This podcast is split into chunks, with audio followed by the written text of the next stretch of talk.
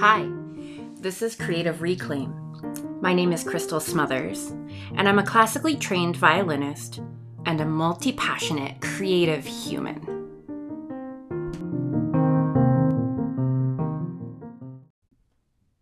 Welcome back to episode two. I'm calling this one, Why Music? This podcast is all about getting back in touch with my creativity. Well, how did I get out of touch with it?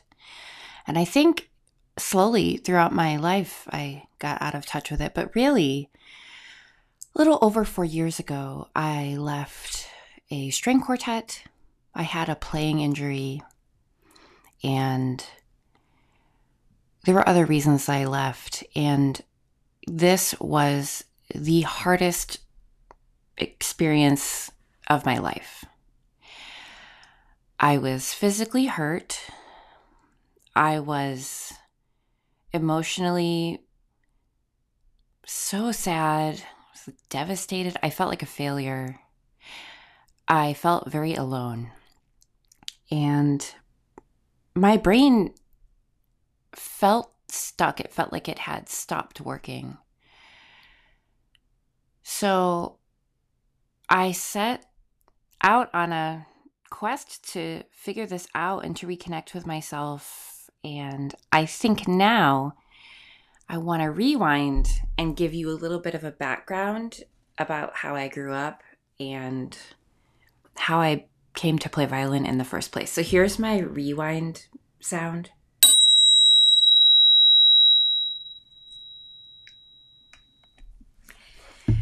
I grew up in Ferndale, Michigan, which is a city right outside of Detroit. I had a very wonderful musical household. There was always music playing. My dad was a singer. And in fourth grade, I started learning violin in the school music program. Side note, I grew up poor. I qualified for three free lunches. We had W I C and food stamps, and so the fact that I was able to pursue a music education at a young age is extraordinary. I got private lessons in sixth grade. Somebody, I think the Rotary Club, sponsored a scholarship, so I was able to study and grow my playing, which was incredible. At the age of sixteen, my family moved from the Detroit area to Yuma, Arizona, which is a small city right on the border. It's in the corner of Arizona between California and Mexico. They did not have the same amenities. There were music programs. It's just a small city. So I would drive three hours every Saturday morning to San Diego and play in the Civic Youth Orchestra there. That move, I mean, I was really angsty about it at the time. I was a teenager, but I think there was a lot of grief that I didn't process. So that was one way that I think I moved away from my creativity just a little bit.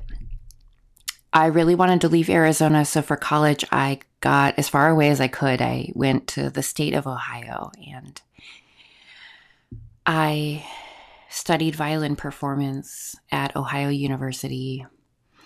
I was there for three years until my teacher resigned, and then I left too. I moved to Boston. I stopped playing violin. I worked retail. And a few years later, I came back to Arizona and decided to finish up my degree, so I auditioned at A S U and went back to studying violin. This leads me to my quartet, and eight years spent really creating a business. It was, we were entrepreneurs. We turned it into a nonprofit, and I learned so much.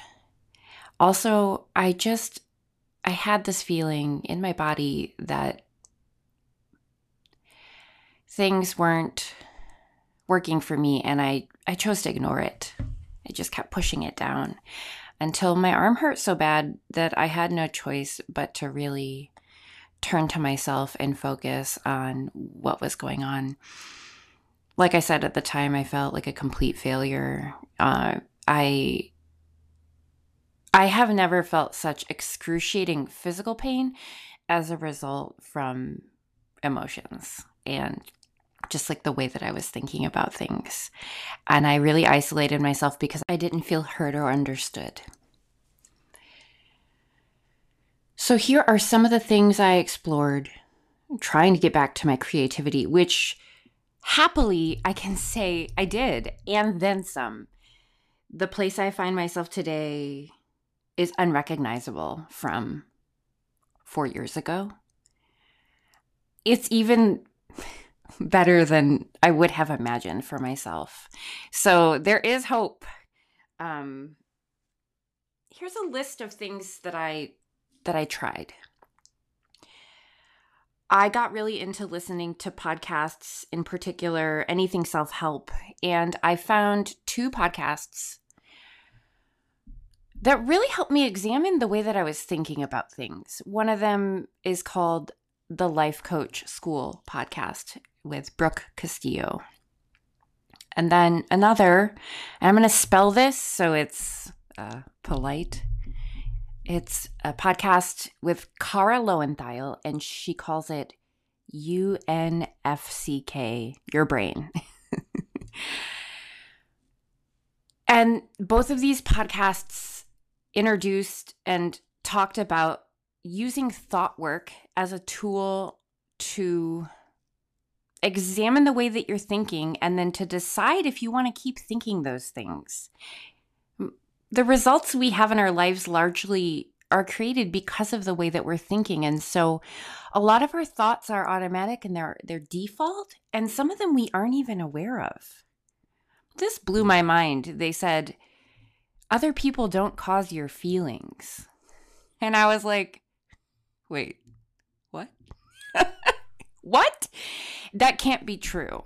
And the more that I listened and the more that I studied and then the more that I really understood, yeah, I could see how other people don't cause your feelings.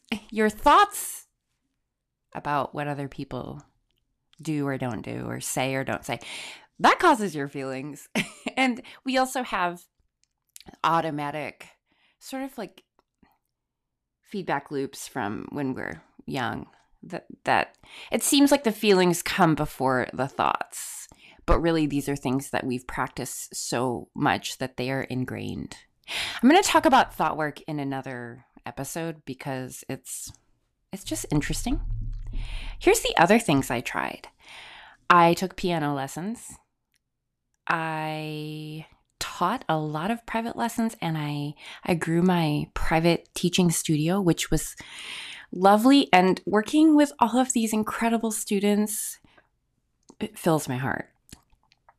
I recently have been enrolled in Nathan Cole's program, Virtuoso Master Course. Amazing. My playing has never been as good. And, and my injury, it's like it melted away. I mean, I still have to be careful with my body and really take care of it.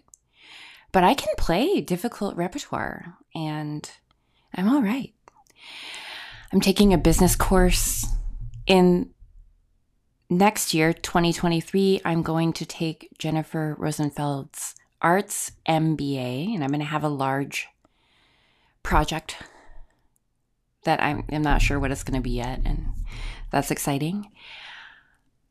I learned how to loop with an electric violin and a loop station. It's the Boss R C three hundred. That allowed me to improvise and create some of my own music. I'm taking voice lessons. That has been like therapy. I also went to therapy.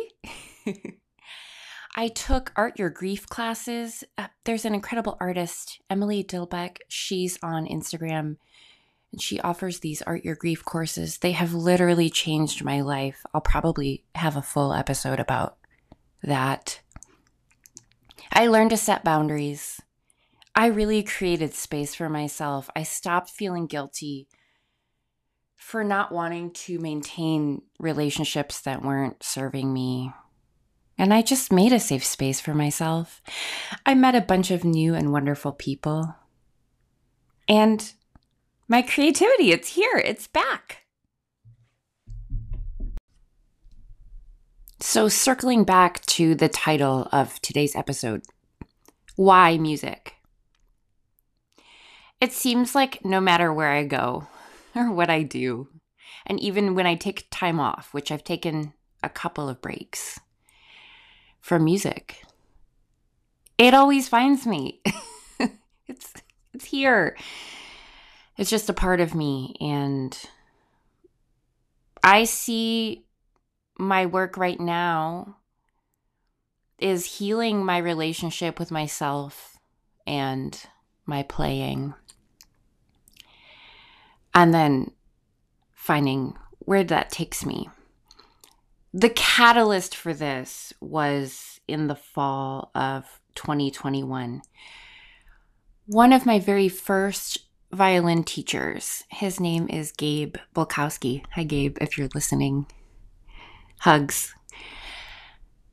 He was doing a like a pilot course, taking a group of musicians, violinists, violists, through Simon Fisher's practice book. And I'm pretty sure on the first day, the first class, he said to us, I want you to remember that no matter what, you matter more than your ability. You, you matter more than how you play. I realized I had not been operating with that framework, and this was this was an opening. It was like a window to a new way of life through music, and it offered me a glimmer of hope. I began healing my relationship with myself and with practicing, which I'm still working on, and I'll probably have an episode about that. That changed my life. So, Gabe, thank you. You're a wonderful human being. So why music? Because it just keeps finding me. And for all of you out there, all of you wonderful, beautiful, free, abundant, flowing, creative human beings, everything that you are looking for, you have it. It's in you. And sometimes it's just buried under a bunch of junk. And you can find it again. You can reclaim it. It's already yours. It's magic. It's not always easy, and it doesn't look perfect. This is just a bunch of experimenting. But if you're willing to try and fail and get back up and try again, it's there for you. So, cheers, and thank you for listening.